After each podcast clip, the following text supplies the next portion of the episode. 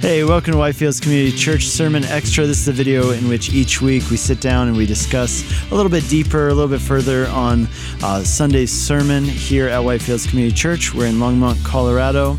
And if you uh, haven't yet done so, we'd love it if you'd follow us online. Go follow us on your favorite podcast app, uh, whether that's Apple Podcasts, Google now has a podcast platform as well. Um, there's a lot of good ones out there. We're on Spotify. Follow us online, like us on Facebook, follow us on Instagram. We'd love to connect with you in all those places.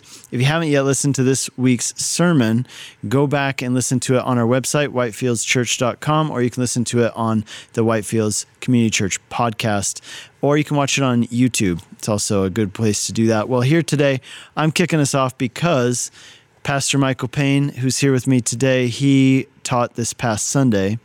And Mike, this was the end of our series called The Risen Life. In this series, we were looking at the post resurrection appearances of Jesus and what they tell us about what it means for us to live the new life in Christ, the resurrected life. And we finished this series with Jesus' kind of last physical act here on earth, which is his ascension into heaven. And earlier in the week prior to the sermon, you and I talked a lot about this idea that, you know, neither of us had really, I guess it, you just take the ascension, at least I always did, as just a matter of fact. Okay, yeah. And then he ascended into heaven. It's in all the creeds. But why is it important? Is it important? And what does it mean? And you, you said that there are actually some very important things that it means. So maybe you could just summarize those real quickly.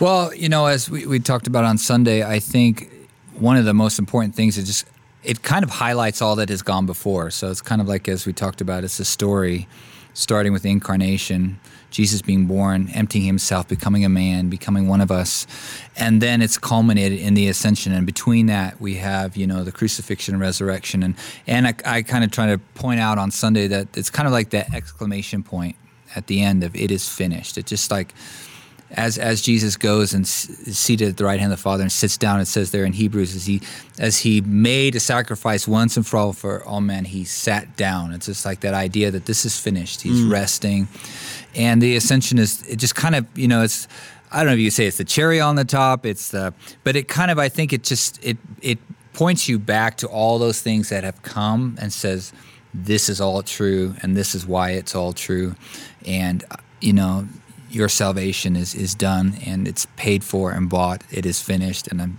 Jesus has sat down. So, I think that's why it's important. I just I think it's a great great perspective to put you know, to look back at all that Jesus has accomplished, and then you, you know, just the, you see him there. It's that picture of him sit, seated at the right hand of the Father. It's finished. He's he's he's at rest, so we should be at rest in the salvation that he bought for us. And yet, the work of God continues on. I think this is what's interesting. That the Book of Acts begins with this phrase. It says in my previous volume because Luke, right? Luke was volume one and Acts is volume two, written by the same person, meant to be two volumes, one story in two volumes.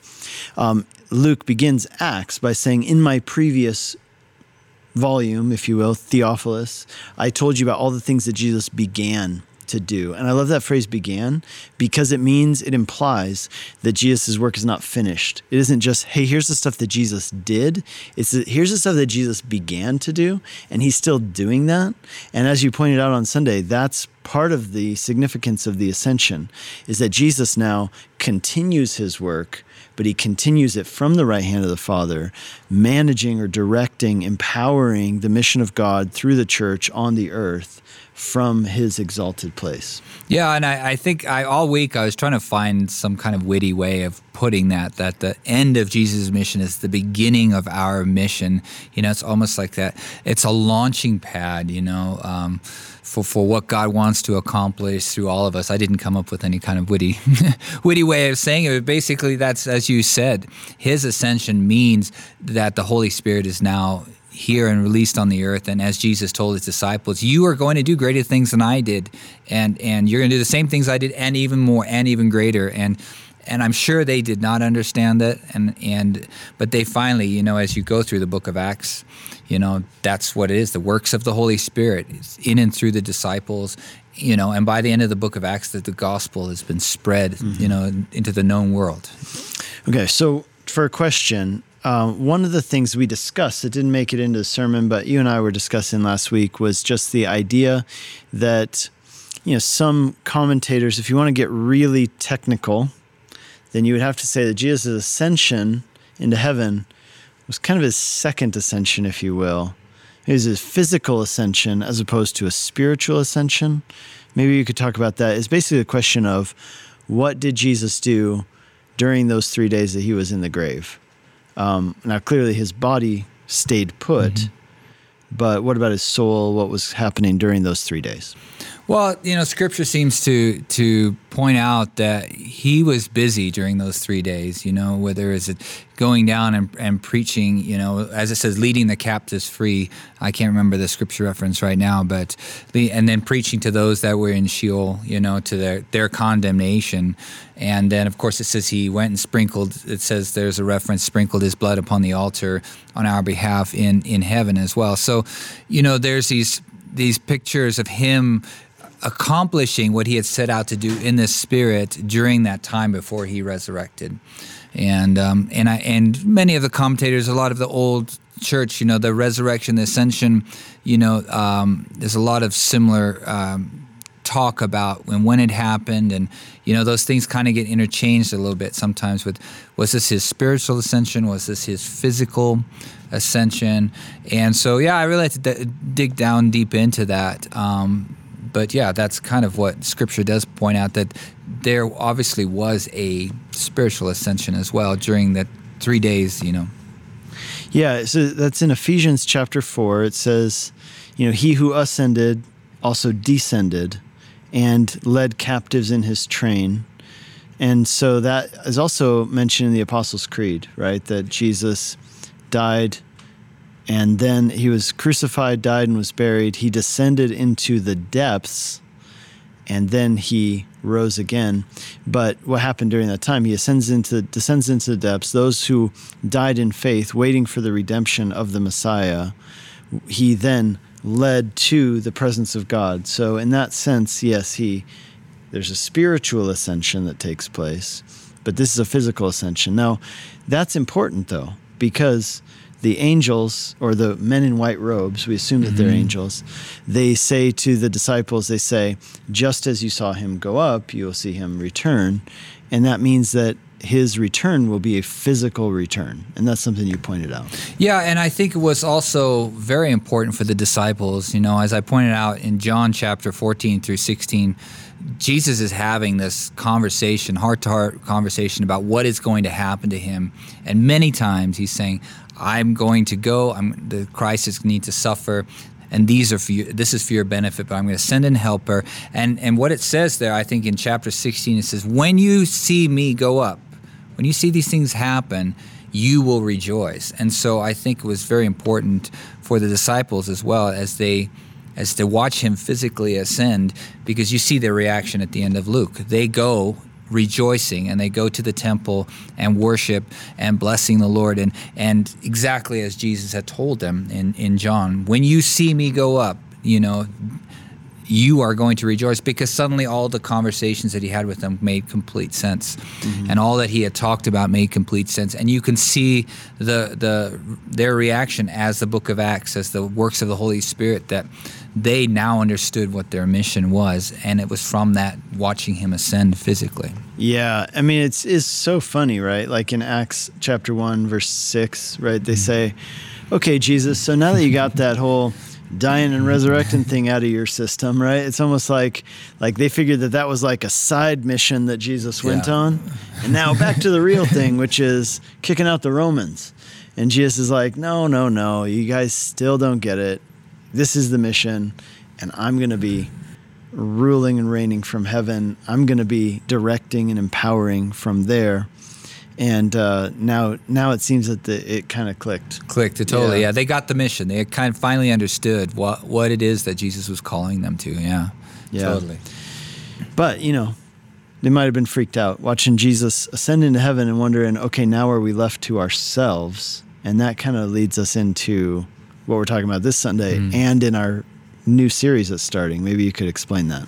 Yeah, I mean, I think the the ascension and the the mission that we are on, and what Jesus says in, in, in verse eight of, of chapter of chapter one of uh, Acts, he says, "I'm sending my Holy Spirit uh, to empower you for what I've called you to do," and that's what we're getting into for the next few weeks is the spirit filled life. And we're just going to be looking at who is the Holy Spirit and all the kind of the, the prepositional relationships that we have with the Holy Spirit. And we've been in the risen life, but we, we our risen life is not on our own power. It's powered by the the power of the Holy Spirit, you know, that same power that raised Jesus from the dead, is living in us, living in us, empowering us. We're going to look at all those different things and really dive deep into what is probably one of the most important subjects for us going forward. Yeah, I mean, the Holy Spirit is the person of the triune God with whom we interact most directly now. And and of course by design. And Jesus had said, you know, don't be worried, don't let your hearts be troubled. You know, where I'm going, I'm going to prepare a place for you, but I'm not going to leave you as orphans until that time. I am going to leave and the helper is going to come. I'm going to send the helper to you. And that helper, he says, he's going to do a lot of things for you. He's going to teach you, he's going to remind you, he's going to lead you and guide you, and he's going to empower you. And that's that's what we get to live in right now is that place. And uh, and that Jesus told us that that's a good place to be. Like it was it was good for those who got to see him in person, but it's perhaps better for us now. Oh yeah. Who get to have the promised helper the paraclete, right? The one mm-hmm. who's sent alongside us to help us. So that's what we're going to be talking about starting this Sunday. This Sunday, we're going to be looking at the person and the work of the Holy Spirit. Then we'll talk about the work of the Holy Spirit in the life of a believer. We'll talk about what it means to walk in the Spirit. We're going to talk about the gifts of the Spirit. We're going to talk about the fruits of the Spirit. It's going to be good. I, uh, I think we have a lot to cover. We do, but it's going to be just yeah. really rich and yeah. and I hope also very helpful for people. Yeah, yeah. I think I hope it's uh, going to be a springboard. You start, you know, for a lot of people to f- finally live in the risen life. You maybe they've been trying to live in their flesh, you know, thing, and and when you have this resource available to you, you have the Holy Spirit who says, "I will lead you forward. I will, I will bring to your remembrance those things that you know you need to know and all, you know." And so this is, I just pray this is gonna be a great time for people to finally come alive in the things of the Lord. Yeah. Hey, so glad that you listened in and watched us today. Again, if you haven't yet done so, go subscribe to our YouTube channel, subscribe to our podcast. That'll make sure that any new video content that we put out or audio content gets delivered directly to your devices and you're able to, to make sure you keep up with us. So go like us on. Um, or go follow us on YouTube. Go follow us on your podcast app. If you could do us a favor and rate us and review us on your favorite podcast app, that would be great, especially on Apple Podcasts, because that definitely boosts us in their algorithm, helps more people discover this content. And uh, if you've been blessed by it, hopefully you'll share it with somebody else so they can be blessed and encouraged too. Uh, follow us on our website as well, whitefieldschurch.com, and we look forward to kicking off this new series with you very soon. God bless.